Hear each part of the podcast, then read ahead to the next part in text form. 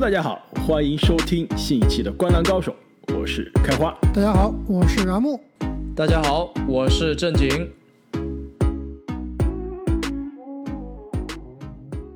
那么，随着我们休赛期传统系列节目十大球员排名的系列结束，我们休赛期另一个传统项目就要开始了，就是我们从去年的休赛期开始的十五天三十支队的系列。今年我们是把它稍微修改了一下，是吧？改了一下时长。其实我们本来的初衷就是应该做这个三十天三十支球队的，但是去年确实是时间比较紧啊，因为这个气泡赛啊。这个休赛期的时间非常的短，那现在其实离这个 NBA 开赛啊还有一个多月的时间，正正好啊，我们现在有这个时间来真正做一下这个三十天三十支球队，每一天分析一个球队，从这支球队的这个夏季引援、交易、签约到这支球队下赛季它的轮转，以及对这支球队啊下赛季战绩的预测，对比这个拉斯维加斯的赔率到底有什么变化。下赛季这支球队到底有什么看点？以及啊，我们最后最这个经典的一个环节就是这个正大综艺城市印象或者球队印象。那去年因为我们这个城市印象很多已经聊的差不多了，今年可能有些球队就聊不到了。其实我们应该把这个城市印象把它换成一个就更广一点的，就是任何关于这个城市或者这个州的事情啊，我们都可以稍微聊一聊。对对吧？到包括这个球队历史上有什么好玩的事情？八卦时间是吧？对我们之前聊篮网就聊到什么科夫科夫尔被换打印机啊，什么一些对吧？历史上的球队历史上的八卦，我觉得这个阿木你说的这个结构啊内容我没任何问题啊，但是每天更新一期，我们还是先别把这个海口夸下来。我们就是未来三十期每期聊一支球队，有可能我们是争取啊每天可以更新，但这真的这更新。录制的这个强度太大了，我们争取是每天可以更新啊。万一哪一天漏了，这大家也别担心，我们肯定会在赛季开始之前给大家把每一个球队都聊到。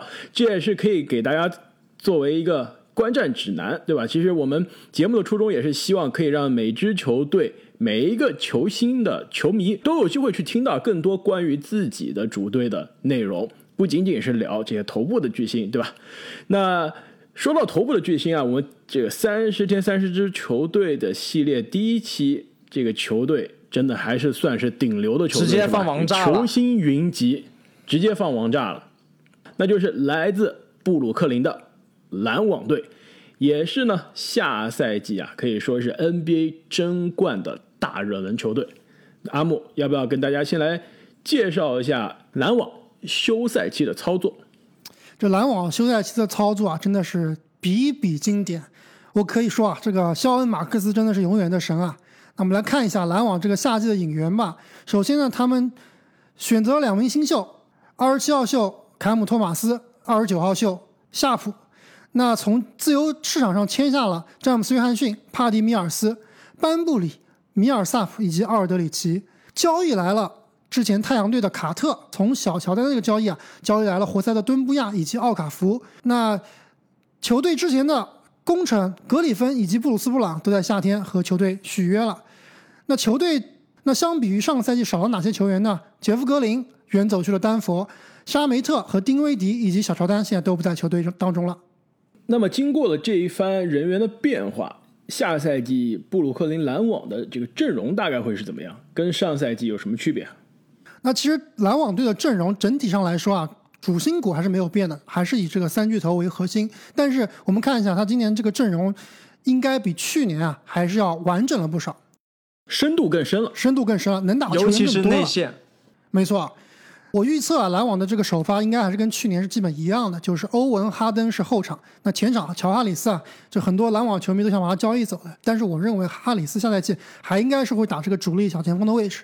那大前锋肯定是球队老大杜兰特，中锋这个位置啊，我觉得还是会延续去年在这个阿尔德里奇退役前球队的这个风格啊，让他来打球队的主力中锋。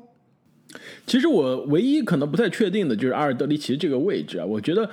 呃，的确，阿尔德里奇上个赛季在篮网打了五场，五场都是首发。但是季后赛看下来，格里芬的状态明显是更好啊。特别是阿尔德里奇上个赛季打了一半就啊，班图因为这个健康的原因是半退役了。那现在回来状态怎么样？我觉得真的还是不太确定。格里芬从季后赛看下来，这可是今年全联盟季后赛防字母哥防的最好的人吧，都没有之一了，是吧？但是你常规赛只打三四次字母哥呀，他大部分时间内还是需要一个传统的、正统的、可以护框、可以篮板的中锋。老让格里芬场场拼，我觉得其实也不是个事，对吧？而且我觉得他们为了让这个杜兰特得到充分的休息啊，应该是在内线是让格里芬、阿尔德里奇、包括米尔萨普还有这个克拉克斯顿啊去分享内线的时间，让杜兰特啊某些时候甚至可能摇摆到小前锋的位置上。没错，所以我们看到他的替补阵容啊，我觉得。替补后卫基本上就是米尔斯、班布里和卡姆托马斯，可能这个卡特还会稍微打一打。这四个球员啊，分一分后场的时间。那小前锋这个位置呢，可能会沿继续沿用布鲁斯布朗，加上这个赛季新引援的詹姆斯约翰逊。前场人员啊，刚刚郑宁也说了，非常非常的多。替补席上就有格里芬。克拉克斯顿、米尔萨普、新秀夏普以及刚刚交易来的敦布亚，其实这个内线的轮转啊，我们可以好好观察一下。我觉得在下赛季啊，很多情况下篮网的内部轮换会非常的丰富。而且在这一番引援之后呢，篮网啊，其实也是跟下赛季的湖人一样，是平了联盟的历史记录，就是球队阵容中有七个球员在职业生涯至少是经过一次全明星。对，篮网这边有。这个欧文、哈登、杜兰特三巨头不用说了，那替补席上呢还有米尔萨普、格里芬，呃，另外一个可能的首发阿尔德里奇也曾经是这个联盟的全明星球员。哎，等一下，这数了一半，这这才六个啊！原来对对对，应该是小乔丹本来是在的，但小乔丹走了，对，现在只有只有六个了，不是七个。那湖人还是最多，但六个，因为小乔丹从上个赛季来看，基本上也打不上球了，在和没在差别不大，所以说六个。职业生涯进过全明星的球员是在主力轮换里面的，这个深度真的是非常可怕。而且其实不光是全明星的问题啊，其实我们一会儿要聊看点，但是我先想扔出一个下赛季 NBA 的最大看点，就是到底湖人和篮网能不能够汇聚总决赛？如果这两个球队在总决赛相遇的话，看一看这个球队两边的阵容啊，不光是你刚刚说的一个七个全明星，一个六个全明星啊，你看一下多少球员在这里面是。名人堂级别的，我觉得如果这两个队打对打对打的话，应该是历史上名人堂球员这个最多的一次总决赛对决。这绝对是肖华最想看到的，也是很多球迷希望看到的这个强强对决，两支银河战舰是吧？篮网，我觉得这一番操作下来真的是非常强。如果说真的有个美中不足，可能就是他们侧翼缺少一个像丹尼格林这样的。锋位摇摆人，防守投三分的球员，但是啊，即使没有这个位置，他们现在的阵容啊，也已经是非常非常的恐怖了。那想要进入总决赛，对，无论是会师湖人，还是会师西部其他豪强啊。那首先还是要过了常规赛这一关。上个赛季的篮网呢，常规赛是东部的排名第二，四十八胜二十四负，胜率是百分之六十六点七。那下个赛季如果 NBA 是回到这个八十二场的这个节奏呢，那上个赛季的这个胜率啊，差不多是五十五场啊胜利。这个呢，其实跟我们大家印象中的这个分区的头部第一梯队的强队还是稍微有些距离的。所以下个赛季呢，这个拉斯维加斯开出的篮网的胜场数呢是五十六点五场，是基于这八十二场的这个常规赛，五十六点五场呢就是在上个赛季的这个胜率的基础上微微的提高了一些。我觉得这真的是有点低啊。这个印象中，我觉得每年以前八十二场常规赛的这个节奏啊，至少东西部应该是有这个六十胜的球队的，对吧？都别说像篮网这样作弊的六个全明星外加三个超巨三巨头的这个这个球队了，你们说这个五十六点五的市场预期是不是稍微有点低估篮网？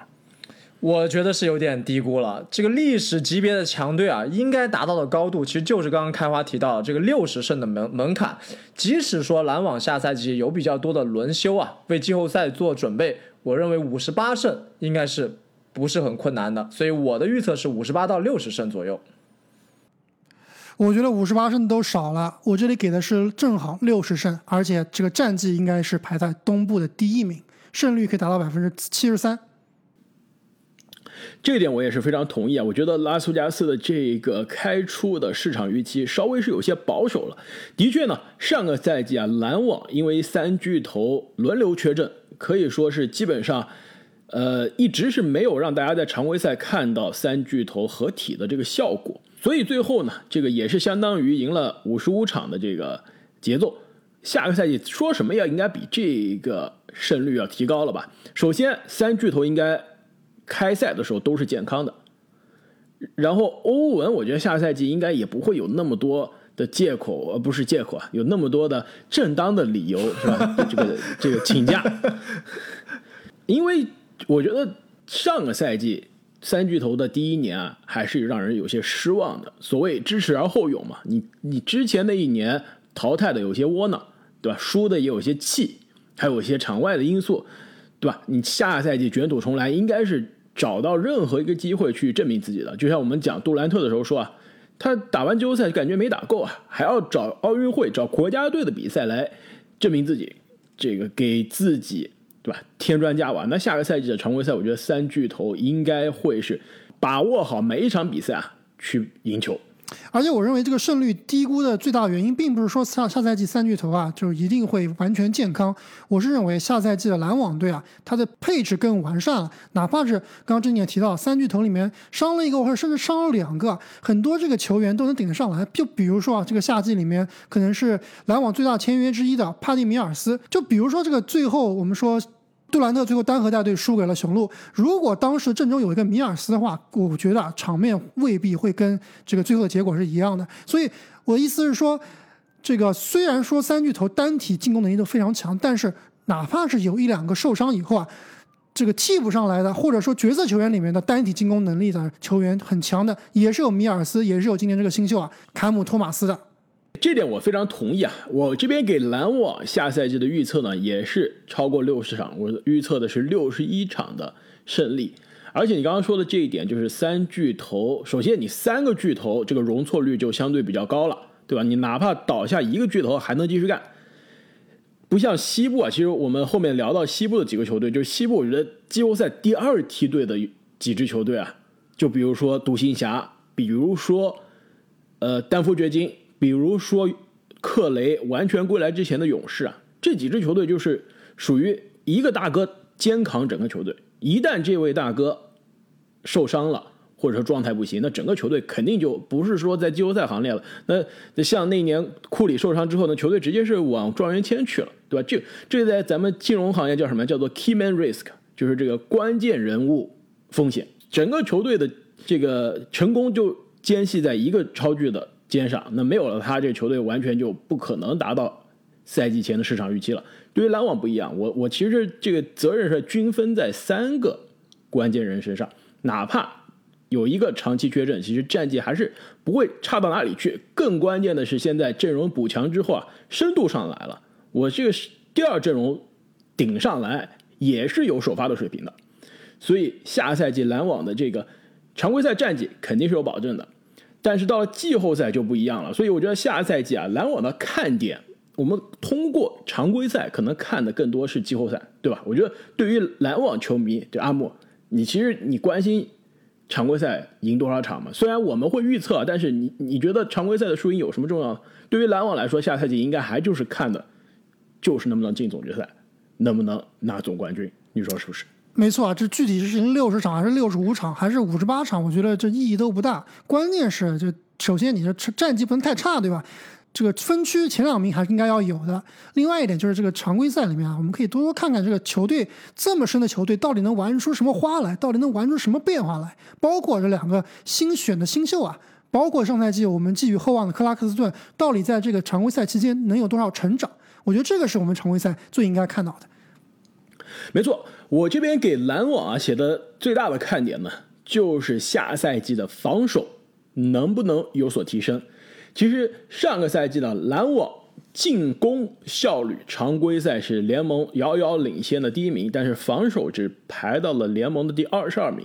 其实，在季后赛开始之前，我当时就说了，防守二十名开外的球队夺冠，我是想不到历史上还有几个了。应该好像是 OK 组合的湖人的第二冠。还是第三冠有过类似的，这相对比较差的防守还能夺冠的。但是你防守差，只靠进攻夺冠，那这真的是非常难的一件事情。下个赛季，我觉得篮网的这个补强啊，很明显是来了很多防守不错的人，比如说班布里啊，比如说米尔萨普啊，职业生涯都是以防守强硬而著称的。那像上个赛季布鲁斯布朗啊、克拉克斯顿两个比较年轻、防守比较好的球员，下赛季我觉得也是会有足够的机会。所以下赛季的篮网常规赛。对吧？然后每场轰一百五十分我都无所谓，我就是看他能让对手得多少分。这个防守必须要到联盟的平均水平以上。确实，这个上赛季常规赛阶段啊，防守确实不是非常给力。一是因为球队在磨合期，另外一个就是在常规赛你没有必要去拼死去防守，对吧？但是你真正看了上赛季季后赛啊，你觉得篮网的防守差吗？这真不差。这第一轮打波士顿，我当时就说了。赢波士顿的第一场是篮网的赢法，对吧？这也把对波士顿轰死了。第二场的这个赢波士顿啊，就是在这个球队投不进，而且还落后的情况下，靠防守赢的。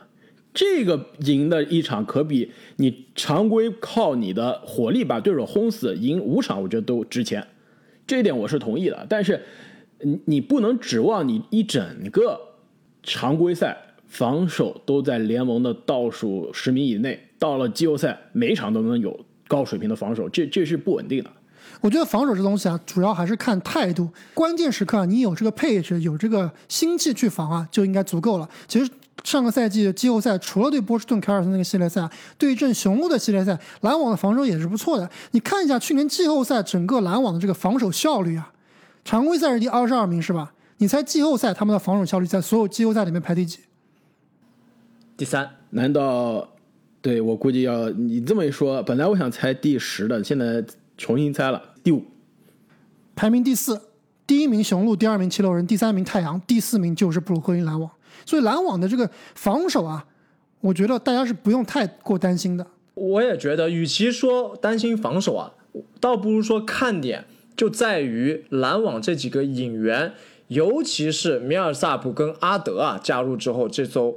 我们才敢说它是一个银河战舰，对吧？这两个人的油箱里面还有多少油？其实这是我想看到的。如果这两个人米尔萨普没有多少油了，阿德像上个赛季一样打了几场之后又休息了，那这个就不能叫做银河战舰了，对吧？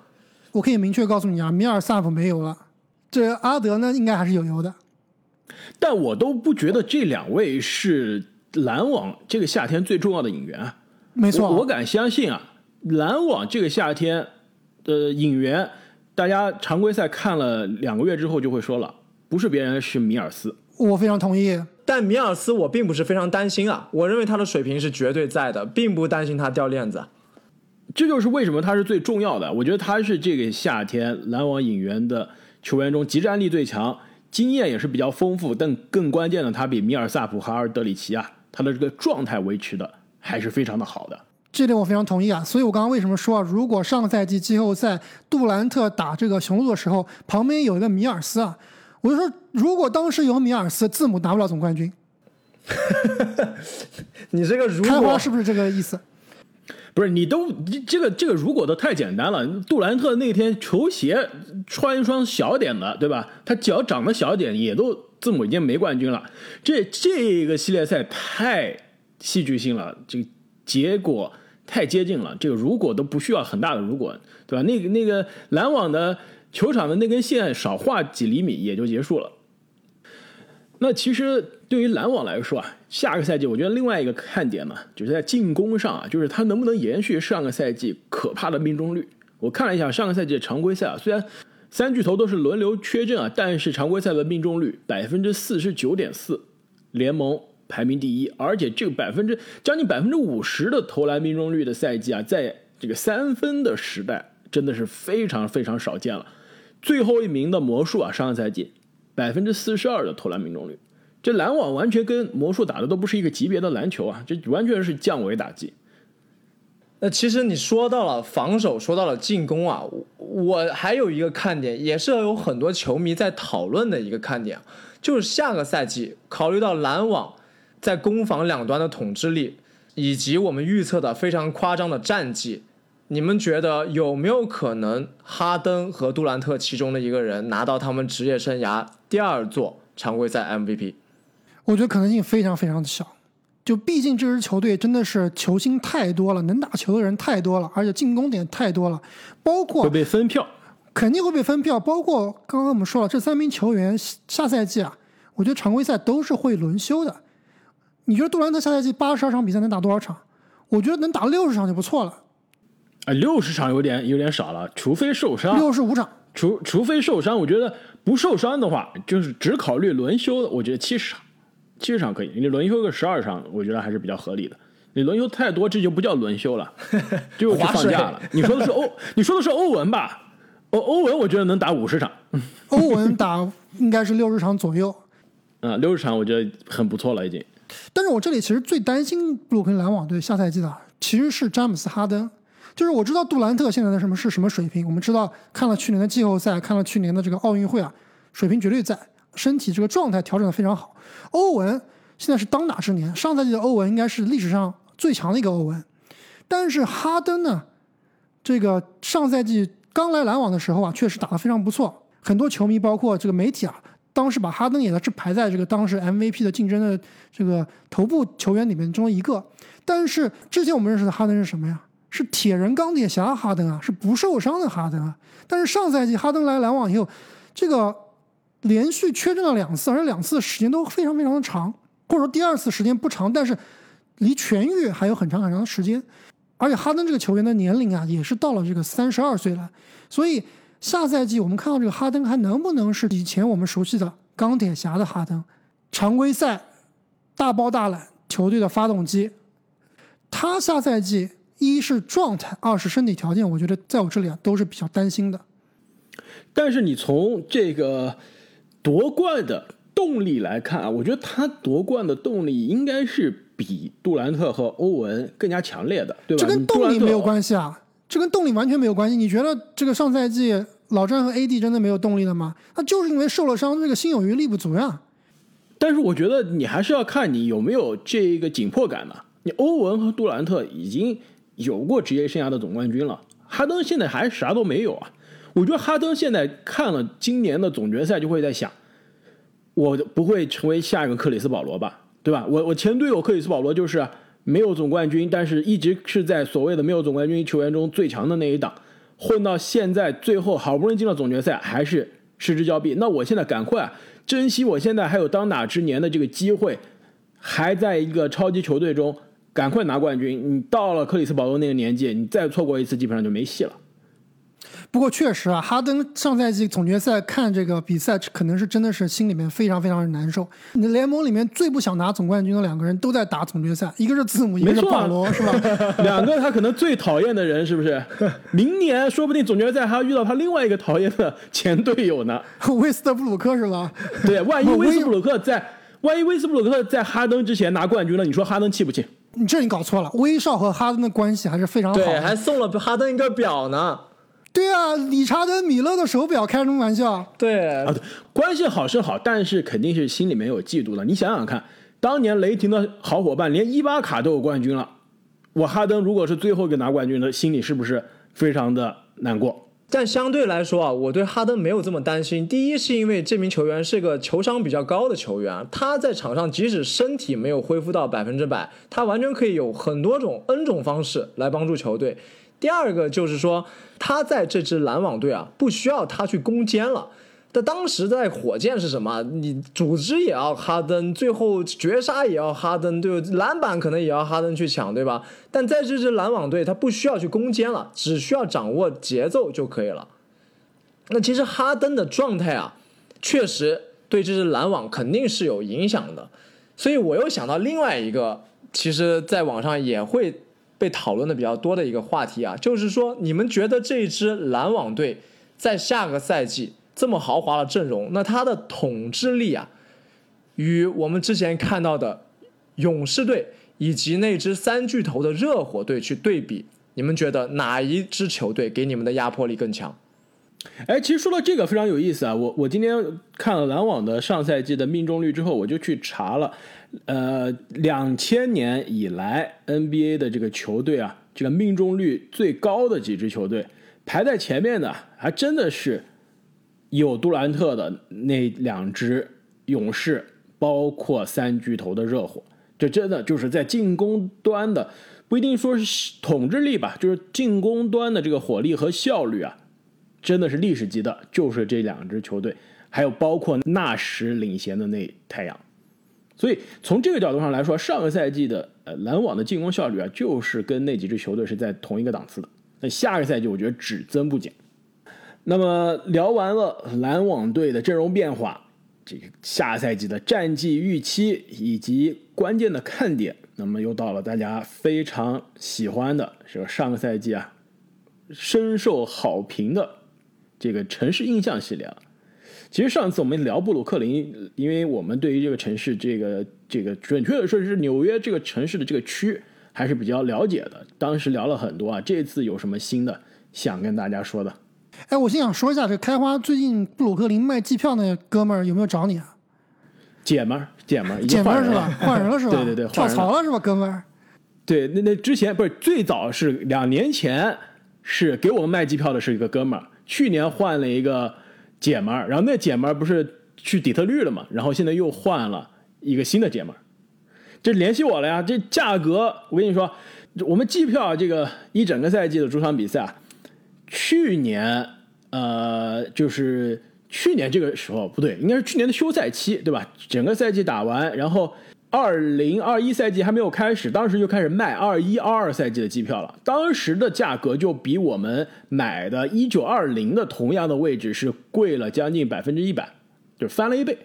现在又在那个基础上又加了可能将近百分之五十左右，这真的是看不起了，这看不起了，这太太贵了，变成贵族贵族球队。我们三个人合买一套，轮着看吧，要不？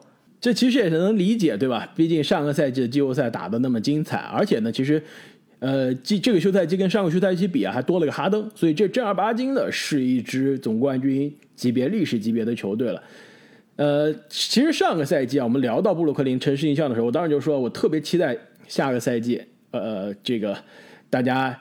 打了疫苗了，疫情好了，一切都重新开放了，对吧？也没有新冠了，大家就可以去看季后赛了。结果呢，季后赛的确我们主场是去看了，对吧？我看了一场，正经是看了三场，是吧？